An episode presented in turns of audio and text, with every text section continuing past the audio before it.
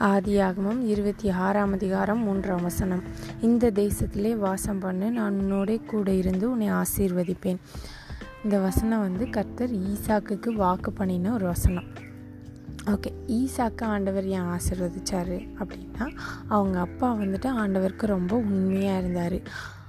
இப்போ ஈசாக்கு உண்மையாக இருந்தானா இல்லையா? ஈசாக்கும் உண்மையாக தான் இருந்தான் ஓகே நம்ம வந்துட்டு இந்த மோஸ்ட்லி இந்த பழையற்பாடு பாடு அந்த ஸ்டோரியை பார்த்தோன்னாலே கத்தருக்கு பிரியமான மனுஷன் வந்துட்டு ரொம்ப பயங்கரமாக ஆசீர்வதிக்கப்பட்டிருப்பான் அவன் வந்து பெரிய பெரிய பொசிஷனில் இருப்பான். அந்த இதெல்லாம் பார்த்தாலே அவன் வந்துட்டு ரொம்ப நம்மளோட நம்மளோட வசதி அதுக்கெலாம் ரொம்ப பயான் ரொம்ப பெரிய மனுஷன் ரொம்ப வசதியானவங்களாக இருப்பாங்க. அப்போ நம்ம நினைப்போம் அவங்களோட ஆசிர்வாதம் அது அப்படிங்கிறது. ஓகே அது உண்மை தான் ஆண்டவர் அவங்களுக்கு கொடுத்த ஆசிர்வாதம்.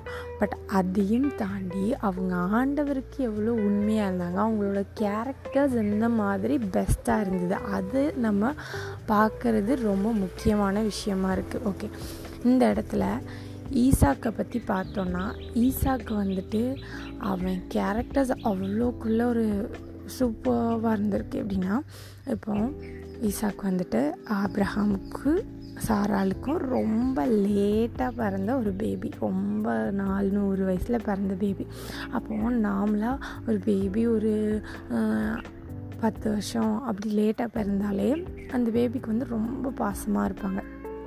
அந்த பேபிக்கு ரொம்ப செல்லம் அவங்க கேட்குறதெல்லாம் கொடுத்து அந்த மாதிரி இருப்பாங்க. பட் ஈசாக் ஈசாக்கு பார்த்தா நூறு வருஷம் கழித்து பிறந்திருக்கான். அதுவும் ஆப்ரஹாம் சும்மாவும் கிடையாது பயங்கர பணக்காரர்.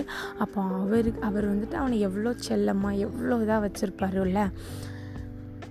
இப்போ ஆப்ர ஆப்ரஹாம்க்கு அப்புறம் இவனோட லைஃப் அவன் பார்த்துக்கணுன்னு வர்றப்போ ஆண்டவர் இவனுக்கு இந்த வாசனத்தை வாக்கு பண்ணுறாரு இவன் என்ன பண்ணுறான் அவங்க அந்த தேசத்தில் பஞ்சம் வர்றதுனால அவங்க அப்பா வெட்டின நிறைய துறவு. துறவுனா என்னது? கிணறு.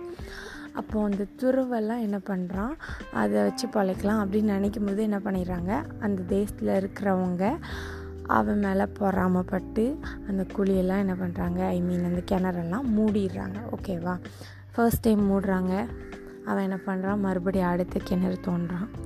அதையும் வந்து சண்டை போட்டு மூடி விட்டுச்சிட்றாங்க மறுபடியும் அவன் அடுத்த கிணறு தோன்றான். மறுபடியும் அவங்க சண்டை போட்டு அந்த கிணறை வந்து மூடுறாங்க. ஓகேவா இந்த விஷயத்தில் நம்ம பார்க்க வேண்டியது என்னென்னா அவன் எவ்வளோக்குள்ளே பேஷண்ட்டாக இருந்திருப்பான்ல எவ்வளோக்குள்ளே பொறுமையாக இருந்திருப்பான்ல?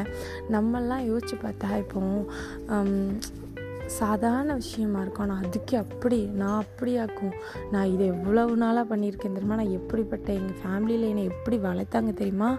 அப்படின்னு சொல்லிட்டு யார்கிட்டேனாலும் ஈஸியாக நம்ம வந்துட்டு நம்மளோட அந்த பெருமையை நம்ம வந்து காட்ட ஆரம்பிச்சிடும் பட் இவனை பார்த்தா இவன் வளர்ந்த விதமே அவ்வளோ பணக்கார வீட்டில் வளர்ந்துருக்கான்.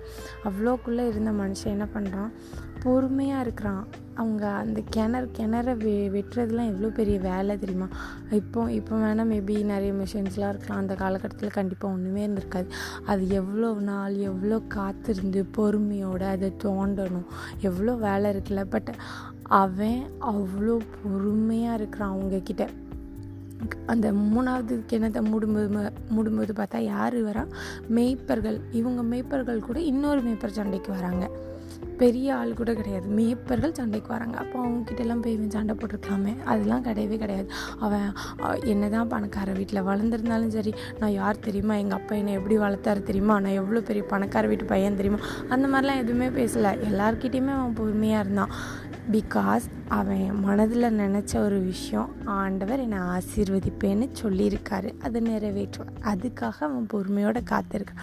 பிகாஸ் ஆண்டவர் ஆசி ஆசீர்வதிக்கிறதுக்கு முன்னாடி நம்மளை வந்துட்டு புடமிடுவார் சோதிக்கப்பட்டு தான் அப்புறம் பொண்ணாக விளங்க செய்வார். அதே மாதிரி தான் ஈசக்காவோட லைஃப்லேயும் நடக்குது. அவன் அவ்வளோ பொறுமையாக இருக்கான். கடைசியில் ஒரு ஒரு ஐ மீன் ஃபோர்த்தாக ஒரு கிணறு தோன்றான். ஒரு அந்த இடத்துல என்ன ஆகுது அகெயின் தண்ணி வருது.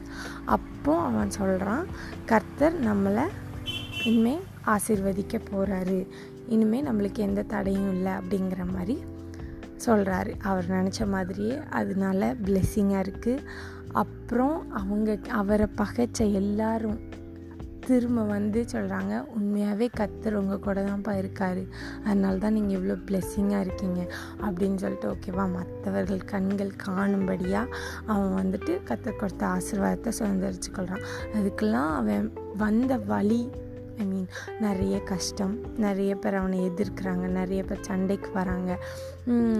எல்லா நேரத்துலேயுமே அவன் பொறுமையும் பொறுமையோடு இருக்கான் பெருமைப்படாமல் இருக்கான்.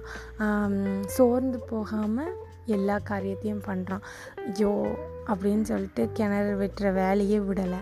சரியா? சோர்ந்து போகாமல் எல்லாவற்றையும் பண்ணுறப்போ கத்தர் கொடுத்த வாக்கு தத்துவத்தை அவன் லைஃப்பில் அவர் வந்து நிறைவேற்றி கொடுக்குறாரு.